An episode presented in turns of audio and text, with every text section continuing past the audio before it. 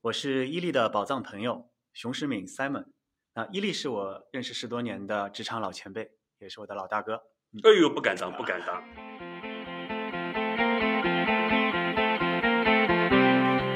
欢迎收听伊利和他的宝藏朋友，这里有人生故事，有职场内幕，有吐槽笑料，核心就是看破说破，一语道破。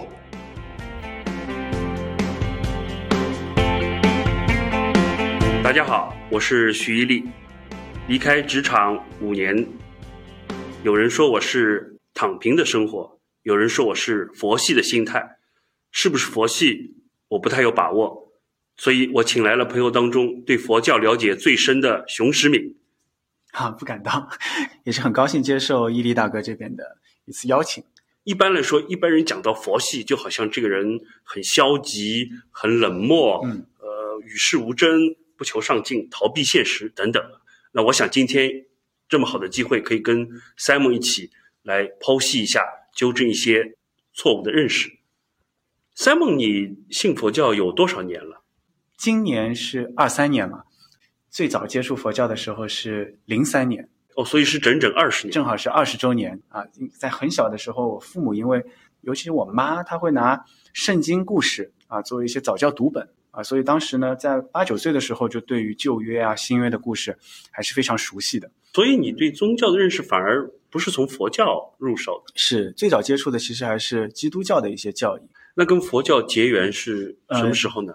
佛教结缘其实是在零三年的时候，那个时候正好赶上在北京读书啊，那个时候也发生了一些口罩问题。很多时候我发现人心一下子在这种危机下面就变了，大环境也好，小环境也好，乃至我自己住的宿舍的环境也好，大家都会会猜猜疑啊。有一次我刚刚去完北京的圆明园回来啊，就会被室友去质疑啊，我说你在担心什么？后面我也在思考，人们为什么会怕？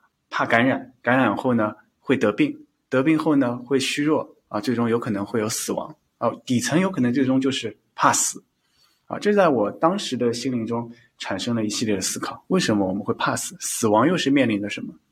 啊，其实很早的时候，在小学四年级的时候，也曾经去思考过啊，我这个身体没有以后到底会去哪里？啊，我的神识是不是伴随着这个身体就消灭了？还是会有另一种可能性？高中的时候呢，其实当时通读了金庸的全部的著作啊，对于修行，包括武术、长生不老，产生了很浓厚的兴趣啊。我当时啊，也是认真的研读了一些那种辟谷啊等等的这样一些方式方法啊。这段经历说出来呢，有时候有朋友会说啊，你有点像少年派的奇幻之旅的少年派啊，综合了这么多这宗教啊，其实这是一种自然选择的一个过程。啊，因为当时那个零三年接触佛教之后呢，又有一个因缘，因为不上课了，以后我不想让室友担心，我就去住在远亲家里住的地方，有一本《释迦牟尼佛传》，那几个礼拜就没事就一直在读这本书，然后做笔记、做思考、做记录。我现在还可以翻出那个笔记，真的写的好认真啊。然后慢慢慢慢的对佛教产生了一定的信心、兴趣啊，逐步逐步发展成为一名。佛教徒其实有一个阶段，就是零三到一三是第一个阶段，兴趣和熟识。听起来你和宗教结缘的过程啊，跟我的很多朋友不太一样。你是通过完全纯粹的理性思考，就像你说的，四小学四年级就开始考虑生死问题啊啊，那是有一天下午的一些特殊因缘啊。我的很多朋友，他们都是遇到一个人生的重大的事件啊，或者事件，然后需要一种超自然的力量，或者说。需要被注入信心，才能应对当时的困局。每一个人接触的因缘都会不一样。小伙伴才五六岁，嚷嚷着刚会说话，就会说：“妈妈，我要出家，我要出家。”那你说这些记忆是怎么带过来的呢？啊，他也没有人教他。嗯，我们叫做轮回带来的这些前世的记忆。呃，佛陀在最后一位弟子呢，是一位一百多岁的外道。他在这一刻的时候，突然觉得他应该要去学习佛陀的教法。啊，他在那一刻成熟的时候，啊，他也自然而然的成为了一名佛弟子。我觉得这就是像我们经常说的因缘果。当一定的因缘到一定程度以后，果实自然成熟。每个人都会有自己的一个这样的一个机缘。刚才你说零三年到一三年是你的第一个阶段了，其实我们就是在这个阶段认识的。那是零八年，在一家对培训公司，呃，我们当时是一个团建活动，有个拓展，对。你帮我们做这个促动师嘛？必须说，在当时我一点都没法想象你是个信佛教的人啊，因为你当时非常的热血啊，非常的有鼓动力啊，不断的挑战我的学员们去做更高难度的动作。是吧？我当时都不太记得了。对我有可能做教练的这种状态是这样的啊。其实呢，从底层来讲的话，我也蛮感谢那段经历的啊，因为我们做培训的时候啊，我们都会设计不同的一些课程。呃，其实，在那个阶段的话，我已经会刻意的去思考，哎，有些什么环境能够跟大家结下一些善缘啊。我当时还记得我在杭州有一条徒步路径，我还设计了一门课程，叫西游取经之旅啊。在最后的环节的时候。还会让大家一起双手合掌，在目的地啊念一声南无阿弥陀佛，然后取到了真经。心理学和行为学告诉我们，如果你不去特意关注一个事情，往往会忽略掉身边的很多已经存在的人和现象。结识佛教朋友之前啊，我就觉得身边没什么佛教朋友。等我结识了以后，发现哎越来越多，雨后春笋一样，到处都有。有一次有人要我去观摩一个领导力工作坊，我就去了。到会场的还比较早。有一个人正在前台设置那个电脑，我就去跟人家打招呼说：“您是今天的主持吗？”他说：“我不是主持，我是方丈。”啊，原来这是一个佛教领导力的研讨班。一三年以后，你进入第二阶段，那又发生了什么呢？嗯，一三年其实是一个蛮大的一个转折期，进入第二阶段的一个标志性的一个场景呢，就是正式的成为一名佛教界的居士，然后也是皈依受戒了。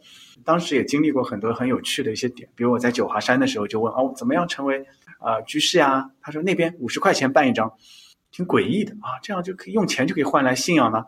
啊，所以当时也没有在那里办。啊，后面呢，通过正式的一些途径啊，在上海的一家千年古寺皈依受戒那天，正好是我当年的二十九岁十足和三十岁的生日，啊，我觉得非常的有纪念意义，就像重生一样。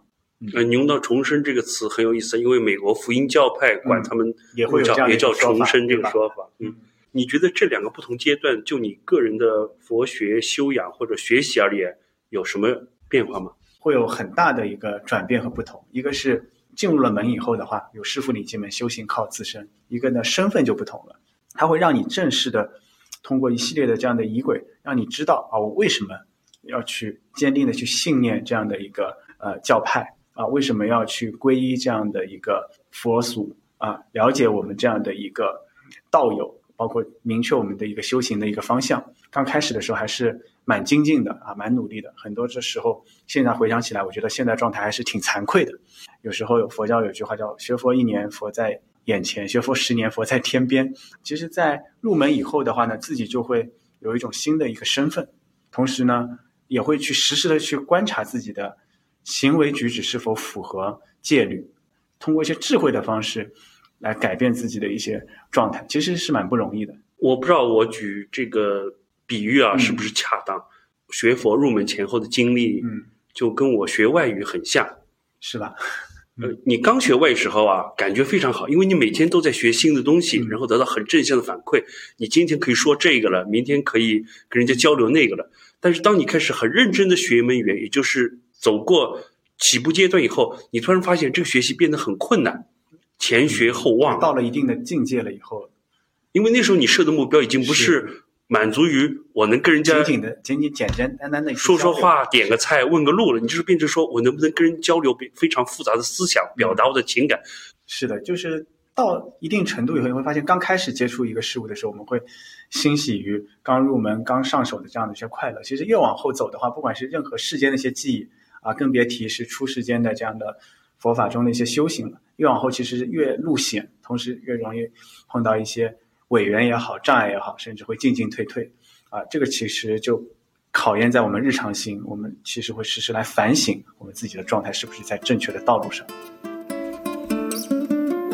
外面一般人说到一个人很佛系的时候，稍稍带着一点贬义，好像这个人不是很积极啊。我毕业于中欧国际工商学院，罗新老师说：“我以为这是一家职业技术学院。”也有人认为这不就是你们有个戈壁挑战会的附属机构吗？我遇到一些 EMBA 的校友，他们就会说：“中欧只有两类人，一类人参加了戈壁挑战赛，另一类人即将去。”其实我觉得也可以不去戈壁挑战赛了，然后这些人就会说啊，你怎么这样？你这个人太佛系了，一点都没上进心。我说这里边有个逻辑悖论，因为你们去戈壁挑战赛学的应该就是玄奘和尚西天取经的故事，他不就是一个佛系的人吗？佛系，我也不知道是从什么时候从互联网上传出来的啊，他有这样的一个图片形象啊，一个生无可恋的表情，举着一朵莲花，然后呢，我们说佛系三连啊，说好的，随缘，无所谓啊，或者说是可以都行，没关系啊，这样的一个状态慢慢的传出来以后，形成了一个互联网给自己做一些偷懒也好，或者是嗯卸下责任也好的这样的一个盾牌。我们叫佛教修行者的玄奘菩萨。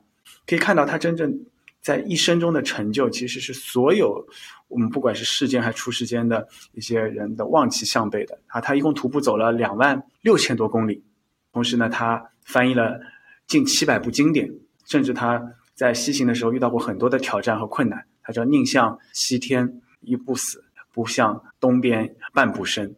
那这样的一个状态，其实真正的才是我们六度菩萨行之精进的一种状态。我也觉得很不公平啊，因为很多人把自己懒惰、不想做事情，就贴上一个佛系标签。是，那这个我觉得就有点冤枉啊，佛这个词。对，因为其实 佛系这个词汇，修佛的人都很辛苦的。我去过藏地，很多庙里的和尚、喇嘛早上四点钟就要起来念经。是，我在汉地、藏地的寺院都待过，在汉地我们三点半就起来，我会主动的去承担一些打板啊、撞钟啊。然后后面我们一起来念早课啊啊！一天下来其实没有什么休息的时间，基本上中午可以休息一下。更重要的是，根本就没有休息日和节假日啊，这是非常不容易的一个事情。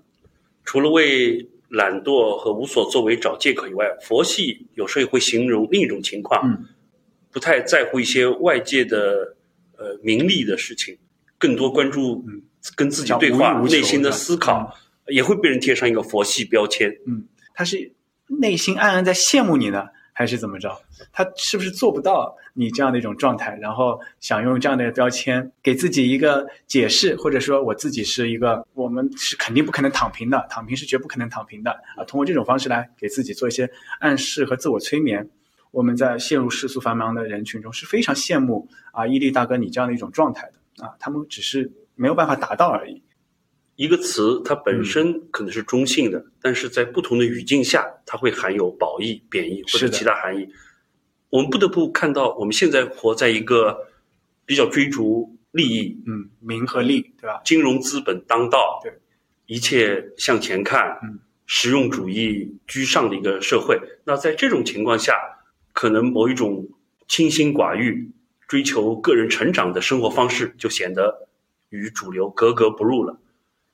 但换一个角度想，可能在佛法昌盛的某个时代，嗯，可能是几千年前，这种生活才是主流啊。对，就像在藏地，如果一天到晚都在忙一些工作的时候，其实藏民也好，或者是一些修行的师傅也好，其实会觉得他这个人很没有福报啊，他没有时间去做一些真正对于此生和来世有意义的事情。在这种追逐物欲的社会当中啊，人很容易感到两种情绪的交替。我读到这样一段文字，据说是佛祖说的：“生命是不断的轮回，在沮丧与厌倦之间交替。想要的得不到，就会沮丧；想要的得到了，就会厌倦。”对，一般我们听到佛祖说的话啊，我本能的第一反应都是先要看啊，这是出自哪一部藏经啊？然后呢，在这部大藏经里面是哪一部里面的哪一卷啊？到底是哪一段经文？呃，然后呢？通过这样的一个溯源的考察以后，会发现市面上很多的自媒体啊，一些节目类的一些，包括一些文字书籍的一些小说内容，什么佛说什么什么，其实发现全都是假的。我就非常欣赏 Simon 这种求真的态度啊！其实这是我的一个小测验，用来 测试一下我碰到是真佛教徒还是假佛教徒。这段话并不是佛祖说的，是德国哲学家叔本华说的。其实还是蛮有哲理的，嗯，其实，在佛教徒的眼里呢，它有可能太过于叫世俗化或者是口水化一点了。因为佛经本身来讲的话，一句话背后还是有很多的一个深意和讲解的。有时候一位大德在讲佛经的时候，一个字就能讲上半天乃至于几天啊，其实它是有很多的一些无量的一些意义在里面。很多人讲到佛教时候，都会说他有一种悲观主义的情绪。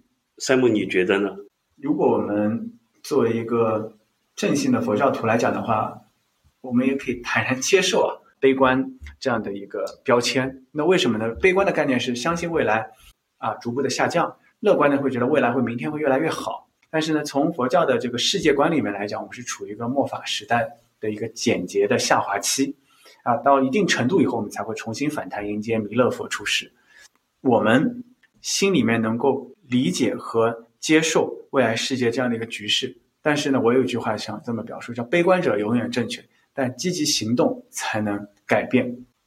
一艘船啊，出现了海难，两个佛教徒掉落到了海中啊，一个佛教徒是非常消极的，躺在那边马上就要淹没下去了，说完了啊，这下我的业障现前了，因为我的业力我要再淹死在这里了。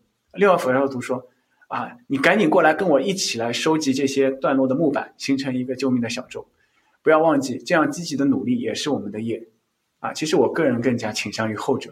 啊，因为每时每刻我们都在改变自己的命运，每时每刻都能够调整我们的因缘果。啊，就像我经常在公众号里会推荐一本书啊，它翻译成呃现代文叫《命自我立》啊，其实它就是《了凡四训》的这样的一个著作。我非常同意你说法。悲观可以是一种世界观，但是你在行为上还是可以积极的，因为悲观并不一定要跟消极去划等号。我有个朋友，二零二二年的时候，上海也经历了一波疫情的高峰，呃，出现了一些风控的情况，在同学群里，他是最悲观的人。他说这次封要封很长时间，谁都没他们悲观。但是另一方面，他又是积极行动的人，他买了冰柜，在家里储存了两个礼拜的菜。啊，比所有人都准备的充分。当然，事后证明两个礼拜还是不太够的啊。但是那时候他主动参加团购，什么最后摆脱了困境啊。不妨把未来坏情况的出现的可能性想得高一些，这样才能有更充足的心理准备。真的出现一些消极负面情况时候，我们也不至于那么的沮丧或者陷入一种情绪的低潮。另一方面，我们还是应该积极的行动，把自己能做的事情都做好，才能够更好的应对这种。局面是的，所以呢，在这样的场景下，有时候我自己也会通过一些自己的一些文章啊，来给自己打打气啊。有时候会放在我自己的一些公众号上。借假修真的思考熊，大家可以关注 Simon 的这个公众号，里面有很多高质量的关于宗教、社会、人生和职场的内容。关于佛系，还有一种说法是。精神界的追求和现实界的努力会有所冲突，也就是如果你把很多时间投入在佛教的修行当中，可能你的职业发展就会遭到挫折或者延阻。但是我知道塞孟就是一个很好的反例，你这么多年来佛教修行之余，职业发展也取得了长足的进步。其实也有它的两面性，有可能人生中我们会把最重要的、认为最有价值的事情。去投入更多的一些时间。如果我们觉得修行和精进更重要的情况下的话，到一定的出离心程度，就变成出家全职是佛的这样的一个状态了。但是，一旦我们还是一个在家居士的状态的话，我们还是要在家里做一个好丈夫，做一个好子女啊，在公司呢也要做一个称得上对得起自己良心、对得起企业的一个靠谱的员工，在其位谋其职这样的一种状态，也是。呃，佛教修行者应该要做好标杆的一种状态，否则的话，你会觉得本职的工作也没做好，然后呢，其实本身的修行也没做好，都在这个妄念中，在一些状态里面的话，我们也会去实时来反省，在那个时候我的发心是不是有些偏差？有时候工作中，如果我们通过一些方式能够跟大家结到善缘的时候，也算是修行的一种。三梦，你在职场并不掩饰你自己佛教徒的身份啊？对我基本上完全不掩饰。那么有没有人因此对你而另眼看待，或者啊，会有不同的一些场景？比如说我去面试一些岗位的时候，跟他们说我自己的一些信仰，我说我写在简历里。那么这样的话呢，有缘的、认可的，会对佛教徒有偏见的，第一时间就可以做一些筛选。已经面试到最后一轮了，最后他们突然放弃了啊，他会说太可惜了啊，这个 Simon 不喝酒啊，其他都很好。啊，还有一次呢，也是印象很深刻。一个高级副总裁看着我的简历说：“你是不是有道德洁癖啊？”就到此为止了吧。尽早发现是好事，所以我觉得尽早的要跟大家讲清楚，我是一个什么样的一个信仰体系，什么样的一个行为准则。话不多，但含义很深啊。往好了说，这也节省了大家的时间，免得以后真的开始一起工作，再发现不配合的地方，那就麻烦了。是的，我还听到一种说法，也是一些企业高管说的：信佛的人呢、心太软，缺少狼性。这类企业家往往是著名的一本书《狼图腾》的信仰者啊，要引入游牧部落的这种狼性，才能在残酷的商场竞争中战无不胜。呃，其实有很多知名的企业家，他都是佛佛教居士啊。有种说法大家也经常听到，叫“菩萨心肠，霹雳手段”。你可以看到这边有慈眉善目的观世音菩萨，那边有金刚怒目的各种韦陀菩萨。很多时候，我们要用一种智慧的状态去呈现出我们后面的一些行为啊。我们要持杀戒啊，不能够伤害众生的生命。但是在一些特殊的场景下，是可以有特例的。歹徒马上要拉开身上的炸药包，要炸毁这座城市的时候，其实，在佛教的杀戒开源里面，它是允许佛教徒通过各种手段去制止他的行为，乃至于夺去他的生命，来救这一座城市的生命。具体采取什么手段，还是跟价值排序相关的。是，刚才说这些话的人，往往就是对于有可能他身边接触的状态还是太少，然后会产生一些偏见，或者他真的碰到一个不是特别靠谱的员工，恰巧他还说他自己信佛，那就造成了一些偏见了。其实一个人软弱，可能跟他信佛教完全没哇，关系。真的是没有关系。那我们往往呢，容易把一个人身上最显著的一个特征当成他的决定性因素。它会有一些关联，对，没错，就像很多人看到奥巴马说，他就是因为黑人才当上总统。其实奥巴马身上有很多其他人不具备的这些优势。最合适的就是叫你好、我好、豆腐好，吃饭好、困觉好，日家偶偶稳稳，下下日。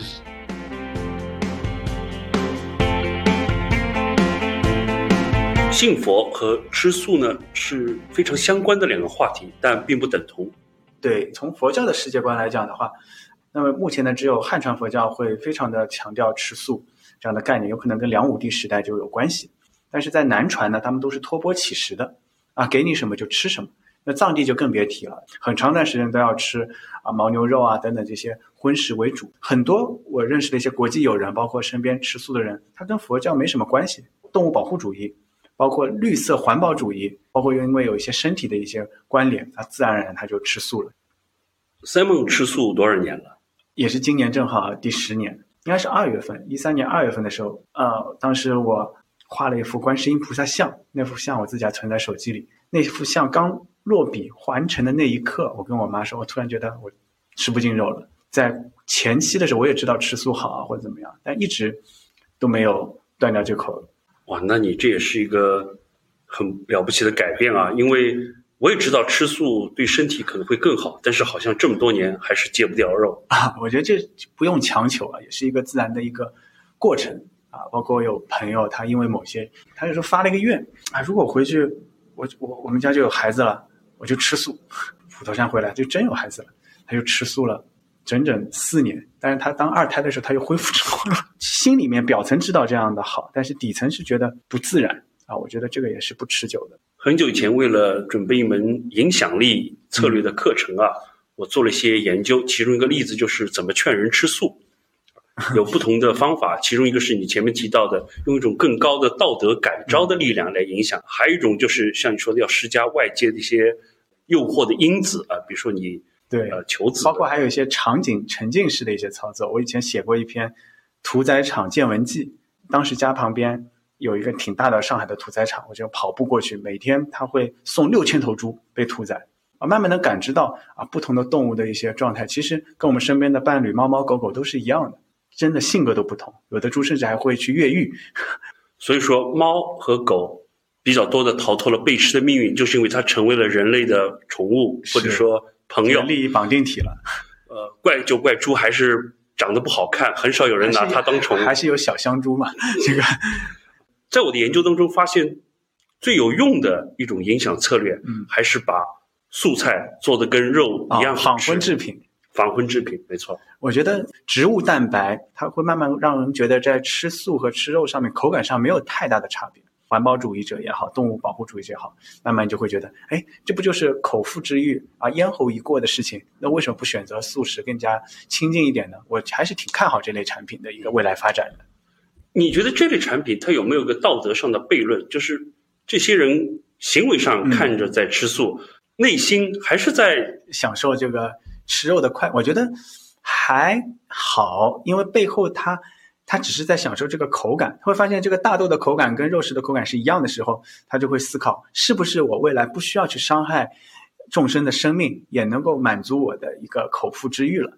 那么对于这一点来讲是好的，但是呢，啊，因为他还是在吃的上面花了很多的一些心思，财色名食睡的这些五欲上面呢，啊，不断的在扩大自己的欲望啊。那么在这一点是需要反省的。吃植物蛋白是一端，另一端呢？以济公活佛为代表的酒肉穿肠过，佛祖心中留。每当人们跟我说“酒肉穿肠过，佛祖心中留”的时候，接下去啊，若世人若学我，即是入魔道啊。它其实是一个完整的四句偈。为什么呢？因为济公他们都是大大阿罗汉，乃至于登地菩萨的一个视线，死的东西吃进去，活的东西吐出来。啊，就像鸠摩罗什尊者，人家说，哎，他娶了九个妻子啊，这这啊，鸠摩罗什尊者为了让大家杜绝这种说法，他把一碗蒸吃下去了。他说，如果谁有有能力做到我这样的一个举动的时候，你也可以跟我一样娶妻生子。那所有人就哑口无言了。弥勒日巴尊者的传记，人家问弥勒日巴尊者，你为什么不学你的师傅马尔巴上师，娶妻生子，潇潇洒洒啊？他说了一个很好的批，他说，我的师傅啊，他是像狮子一般的。我就像小兔子，狮子能越过的悬崖，小兔子可不敢尝试。所以，对我们这样普通人来说，还是一步一个脚印，对，踏踏实实的。吃素做不到的话，至少初一十五。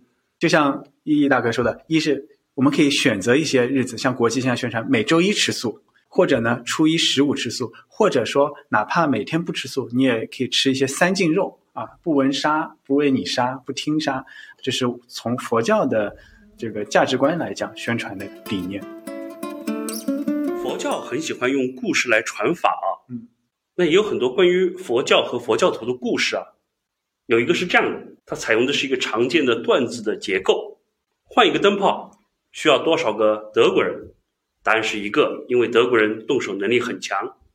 那需要多少个法国人呢？无数个，因为法国人喜欢争吵，什么都定不下来。那需要多少个佛教徒呢？零个，因为佛教徒乐于享受黑暗，就要看听这个故事的人对于佛教徒他是啊，如果呢他是一个好感产生好感的这样的一个嗯佛教徒，在任何场景下，哪怕满眼的黑暗，他都能够乐在其中，安住其心啊。但是呢，如果他会有些偏见的话，他肯定会第一反应就会觉得，你看佛教徒们，他又在佛系，又在躺平了，又在找理由不做事儿了，换个灯泡都不想干。那么你有没有一些关于佛教的？在这个环境中，一些有趣的故事呢？啊，我让我想一想啊，应该是我还在外企的时候，六七年前，刚刚开完会，我就在哼哧哼哧的快速的打字做会议纪要，然后突然旁边有一个同事，大家就散场，他在旁边看着我，他慢悠悠的说：“啊，你是不是学佛之前是脾气特别急躁的那种人？”我就觉得很奇怪，我说：“哎，你为什么会这么问我？”我说：“看你。”这么急着做事啊，包括什么都急于交付啊的方式，我就觉得你现在都学佛这么些年了，那学佛之前肯定是更急的不得了。哎，这个推论你也不能说它没有道理啊。啊，这个呢，从表象的行为到底层的信念体系啊，有时候关联度还不一定有那么大。啊，有一次我在四千三百米的海拔上，那是一个藏地的佛学院啊，有一个哥们在我旁边，我跟他了解过啊，他已经来这里三四次了。但是呢，到现在我发现他还不是一个正信的佛教徒，还没皈依，我我可急了，一边在往上爬，一边就问我说：“你当时第二次来是怎么回事？为什么听了课还没皈依？那第三次来怎么回事？今天这是一个很好的机会，后面又有一个皈依法会，等等等等。”他一直都没回应我，好久才说：“啊，你给我喘口气，我真的说不上话，这太高了。”哦，原来是高原反 应。但是后来事事后思考一下，我真是一个非常典型的在那个阶段一个偏激。啊，极端主义的宗教分子啊，这就是为什么我常说一句话：改变自己的人是神，想改变别人的人是神经病。你这个故事让我想起我一些信基督教的朋友，往往是那些信的比较久的人呢，他比较平和了，他发现徐立是个无神论者，他照样可以跟我交流啊。倒是那些信了没多久的人呢，他很积极，就像你一样，有点偏激啊，经常要早早期的时候，经常要向对我进行一些劝说，希望我皈依啊。然后我说将心比心，你每天给我寄来这些圣经故事啊，我如果每天给你发达尔文的物种起源，你有何感想？其实这是一个双向的过程。是的，如果一个人的心态认识还没到一个阶段的话，你硬要把一些观念、价值观塞进他脑子，其实是做不到的。是的，因为这个当中我们都要说到一定的时机、缘分成熟的时候啊，它自然而然会形成啊。强迫来改变他人其实是不可能的。在佛陀说法的时候，他也会观察因缘，会发现这个老太太啊，有可能让他的弟子去说更合适啊。发现这位呃哥们，他有可能要在三天后再跟他去点一下，他有可能就更适合契入法门。所以这个部分的智慧也是我们不断的需要去提升的。其实我还有个故事，说明机缘到了，接引的人甚至都不需要是佛教信徒。有一个工作中认识的女性，参加了我们一群好朋友去土耳其的旅游。回国的飞机上，她非常兴奋，觉得我们这群人很好玩，说能不能给我推荐下一个旅行目的地？我和好朋友都说去尼泊尔，因为我们就是在那里认识的，结下了深厚的友谊。这个女生就去了，结果在那儿遇到了宗萨讲扬仁波切的法会，后来就皈依了。再以后，他遇到我们，每次都说你们两个就是我们的善缘。那我们两人当然就觉得很惭愧，因为我们自己都并不是佛教的信徒，却不经意间就成为他们的一个成为佛弟子的助缘，我觉得也是非常的有意思。所以可能很多事情因素都到位了以后，很轻易的一推，或者像我们这样一个无知者的路过，都能让他走入一个更辉煌的一个大门。对他的因缘到了，而且你推荐他去尼泊尔，他没有去反对啊，说尼泊尔有什么去啊？那地方又穷又苦的啊，又脏的，而是他欣然地去接受了你的意见。之前的一些累世的一些因缘过程中，你跟他结下了很好的善缘，他们就会对你认可，对你信任。我们生活在一个非常多变的时代。以前有种说法说我们是乌卡，现在又出来一个新的词叫巴尼。对这个，其实当时我听到，我还专门去查了一下，因为乌卡我们一直在说嘛，啊，巴尼后来看了一看对标乌卡的异变、不确定、复杂和模糊啊，那变成叫脆弱、焦虑、非线性啊、不可理解总之就是世界生活在一种更不可预测的混沌里。啊，我们大家都会觉得完全的不可控性啊，到底努力有没有用呢？自己的一些投入会不会出现各种的一些变化呢？啊，到处都是风险，会让人会产生这样的一种巴尼的状态。那遇到这样复杂的外部环境，而我们中国人呢，目前又面临一种信仰缺失的危机。那你觉得在这种情形下，佛教会不会成为人们心灵上的一个定海神针？啊，我肯定是非常推崇的，包括佛教的一些修法，完全可以帮助大家在这样的一个场景中调整身心啊。因为很多时候事实就是不如人意啊。佛教有一个重点的一个修法，就叫观无常、修无常，它是一个前行的一个基础。它从观生死无常，观别离无常，但这些我们要坦然去接受，而且呢，无常的发生，它并不会基于我们的计划和基于我们的预设去来制定。一旦被打破，一旦产生一些新的内容，我们就开始焦灼，开始那样的话，你的烦恼和你的身心状态都会持续性的受改变。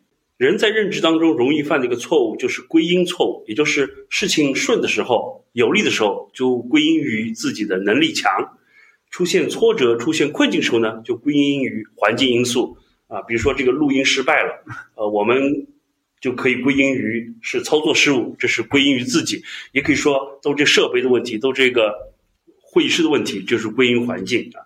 是的，所以这一块我们一是要对自己要有自知之明，第二呢，对于各种问题呢，我们还是要积极应对，因为发生了以后，情绪起来了，有可能还不利于解决问题啊。那么通过观修无常，对于一切事件都在变化，甚至是往悲观处去想的时候，当一个事情过来以后，你会去更好的去去应对，同时呢，不会产生太大的期望落差。因为说到底，所谓悲观，并不是指认为世界必将毁灭，而是指现在这个局面还有改善的余地。我们叫做悲观永远正确啊，行动才是方向。如果不从行动积极的行动本身来采取一些变化的话呢，我们单是悲观呢，很容易会陷入到抑郁啊一种病态的局面。不相信佛教的人，能从佛教当中得到一些普世的认知或者帮助吗？嗯，我觉得他断灭论和轮回论的两大观点，他会更偏向于哪一块？我以前写过一篇文章，我们说三观的建立的底层其实是基基于这两者之间的。如果他是非常坚定的断灭论主义者的话，人死即灯灭的话，那他的价值观还很难在佛教中获得很很大的利益。那反之呢？他是坚定的轮回主义者，他有可能跟印度教呀，哪怕是升天堂呀、下地狱啊有关的话，其他宗教啊，他在这边是可以获得一些参考和借鉴的。那大部分人是徘徊在两者之间，就是更加会陷入一些困惑和模糊。那大部分的伙伴，我觉得可以从“行善避恶”这几个字来切入啊，因为我们人性中会有善恶交叉的部分，有时候你会发现，帮助了他人，做了一些利益他人的事情的时候，我们自己也会反过来得到一些。啊，非常舒适的一种回报。反观你在伤害他人、其他的人的一些利益受损来获得自己利益的时候，其实内心的良心也是在同样的受到一次自己的一个伤害。所以说，诸恶莫作，诸善奉行的这几句话，我觉得对于每一个人性，自然而然都会从中获得一个相应的一种感受。通常说，三大西方宗教——犹太教、基督教、伊斯兰教，叫一神教，对他们都是。尊重一神的这样的一个状态，无论是耶和华上帝还是真主，就只有一个唯一的真神。佛教可以算是多神教吗？佛教其实是属于无神教，啊，为什么叫无神教呢？因为它并不去强调天神，乃至于佛陀他自己啊，他都会说我说的话你们不要盲目的去相信，遵守我说的教法。亲自去实践一下，发现有效果了啊，我们才去真正的去依教奉行。在佛教的世界观里，天神他也是六道轮回中天界的一类众生啊。他虽然长得更加的庄严，寿命会更加的长，但是当他的福报享尽的时候啊，他也会下堕。佛教它并不会去强调崇拜依附，一神教的核心是我们要成为主的弟子，主的嗯侍奉者。当时我还问过我们去天堂干什么呀？他说：“也许也许是唱赞歌吧。”但是佛教是很清晰的，我们叫学佛当成佛啊，我们自己是可以成佛的。你刚才问了一个很重要的问题啊，也是所有信基督教人都想知道：天堂里有什么？我们去天堂干什么？圣经里没写。对，有个故事是这么说的：说有三个人上了天堂，然后发现天堂非常美，天堂里啊有好多鸭子。大天使长圣彼得就跟他们说了，在天堂里做什么都可以，但是。千万不要去踩到鸭子，那这三个人就分头走了。他们都很小心，但是天堂鸭子实在太多了，结果有个人一脚踩中了鸭子。注意啊，这个故事是十九世纪、二十世纪的，所以主角都是男的。圣彼得就出现了，给他领来一个长得最难看女的，然后有个铁链把他绑在一起，说从此你们俩就要在一起了。过了几天，第二个人一不小心踩中了鸭子，圣彼得又来了，又把一个最难看的女的跟他绑在一起。第三个人吓死了。他特别特别小心，到哪儿都特别小心。过了几个月，他都没有踩中鸭子。圣彼得来了，把一个最好看的女的带过来，跟他绑在了一起。圣彼得走了以后，他就问这个女的：“呃，我也不知道我做了什么好事，能够跟你这样的人永永生永世在一起。”那女的说：“我不知道你干了什么，我呢是因为踩中了一只鸭子。”啊，这是一个蛮有趣的一个。佛教虽然是一个东方智慧、东方文明，但是在西方也有了很大的影响。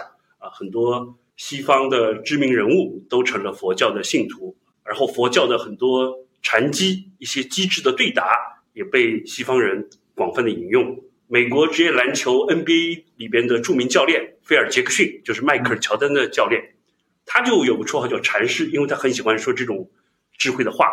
有次有人问他说：“杰克逊教练，要是你遇上了佛祖会怎么办？”杰克逊教练说：“遇上了佛祖。”我会把球权给他。那每个人可以有不同解读啊。我从当中得到的概念是，你不一定要相信佛教，但是你得尊重佛教。是的，我觉得对于我们不了解的事物，我觉得第一时间我们可以保持一种开放，然后呢，尝试去学习和了解的心态，保持一种尊重，而不是第一反应就是。拒绝，或者是觉得啊，反正这是一个迷信。同时呢，对于了解后了以后，会发现啊，它已经流传了两三千年啊，它背后是肯定是有它的一些智慧和道理，包括我们自己国内的道教等等。那么我们更要去产生尊重和了解它里面可以学习和吸收的内容。我们常常犯的一个错误是我们很容易观察到不同事物之间的差别，而不会看到他们的共同之处。其实你撇开各个宗教的教义，你会发现他提倡的很多价值观、很多美德是完全相通的。甚至像我这样无神论，我们对大部分人类应该具有的良善品行想法和宗教是一致的。在很多人性的善的部分，在本质上面都是一样的。那其实呢，真正的修行也是怎么把这些善的部分能够不断的实赋予实践，然后在恶的部分中不断的去反省啊，这其实就是我们所谓的一个修行的一个很重要的环节。那如果一个各个群体能够互相尊重、和谐共处。这样的一个社会，无疑是更为美好的。嗯，这是比较理想的乌托邦了，我觉得 也是值得我们去努力追求的。如果有那样一个世界呢，我很乐意跟 Simon 还在一起聊天。哈。